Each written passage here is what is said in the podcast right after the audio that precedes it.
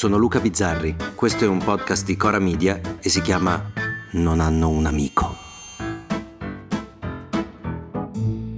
Premessa. Io credo che il bullismo sia un problema molto serio da affrontare con attenzione. Credo che il lavoro degli psicologi, dai quali io stesso ho passato lunghi anni in analisi, sia fondamentale così come sono fermamente convinto che nessuna sindrome sia da affrontare con leggerezza e che le sofferenze vadano sempre rispettate.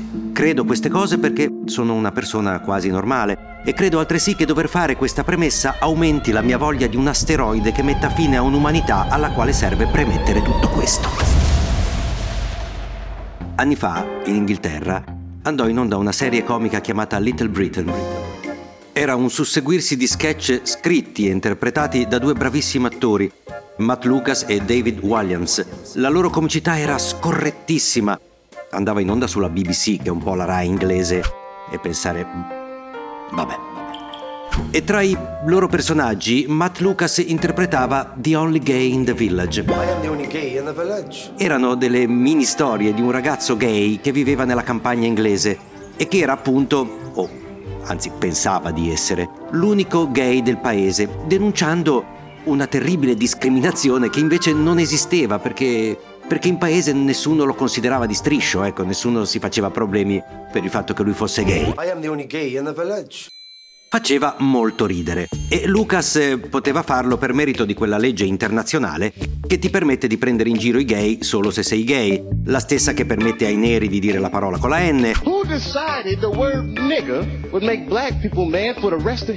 Ai trans di percolare i trans o agli ebrei di raccontare le barzellette sugli ebrei. Una legge che, essendo io genovese figlio di carabiniere, mi permette soltanto di raccontare storielle sull'avarizia e fare battute su appuntati poco intelligenti. The Only Gay in the Village, però, come tutte le cose geniali, raccontava molto più della mancata discriminazione di un gay, del suo legare alla propria esistenza al suo orientamento sessuale. Raccontava anche come in tutti noi ci sia sempre di più la tendenza al frignare, all'evocare le discriminazioni subite, al piangerci addosso, al mettere in pubblico tutte le ingiustizie che questo mondo così crudele ci obbliga o ci ha obbligato a sopportare. Così, l'altro giorno leggo questa notizia. Francesco Girardi, concorrente di Masterchef, una bellissima trasmissione che io guardo, dice che dopo l'eliminazione dal programma è dovuto andare dall'analista perché i giudici lo hanno bullizzato. E voi chef, ricordatevi che non avete solo gli aspiranti chef, ma avete anche delle persone davanti ai tanti.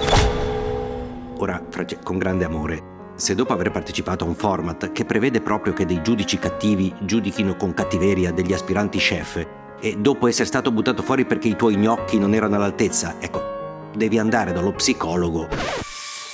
Mm, non so come dire, ma mi pare che i problemi siano a monte, forse non sapevi cosa stavi facendo, non lo so, ma, ma mi pare che i problemi nella vita siano un po' diversi, ecco, insomma, se, se il tuo aguzzino, l'uomo che ti rovina la vita e che ti manda in analisi, è Bruno Barbieri.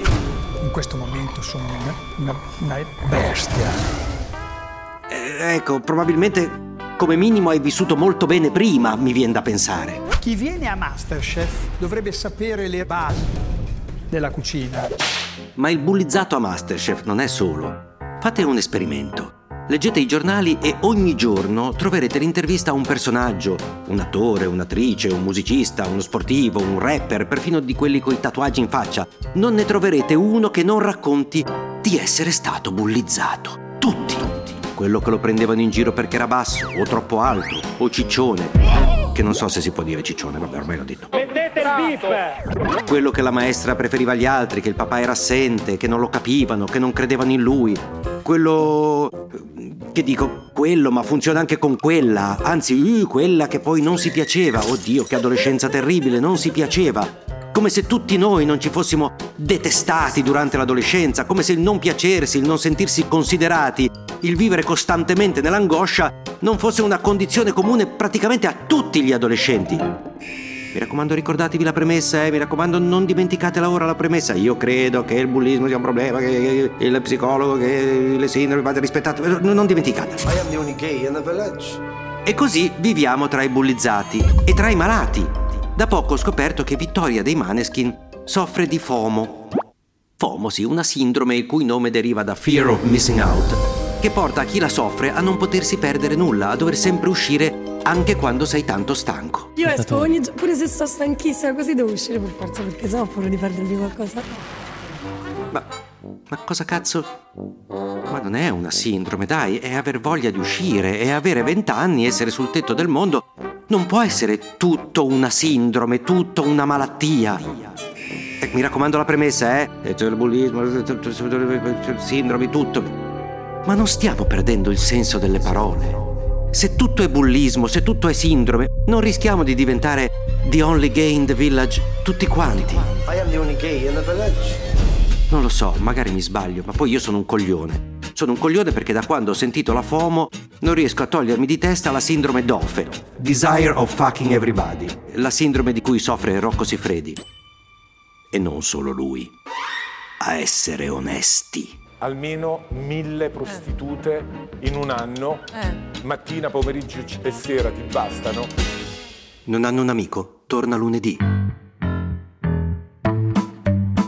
Se volete commentare, se avete idee o suggerimenti per nuove chat di WhatsApp o testimonianze di nuove chat di WhatsApp, potete scriverci a nonhanunamico@gmail.com o nonhanunamico@coramedia.com. Anche per gli insulti, prendiamo anche quelli.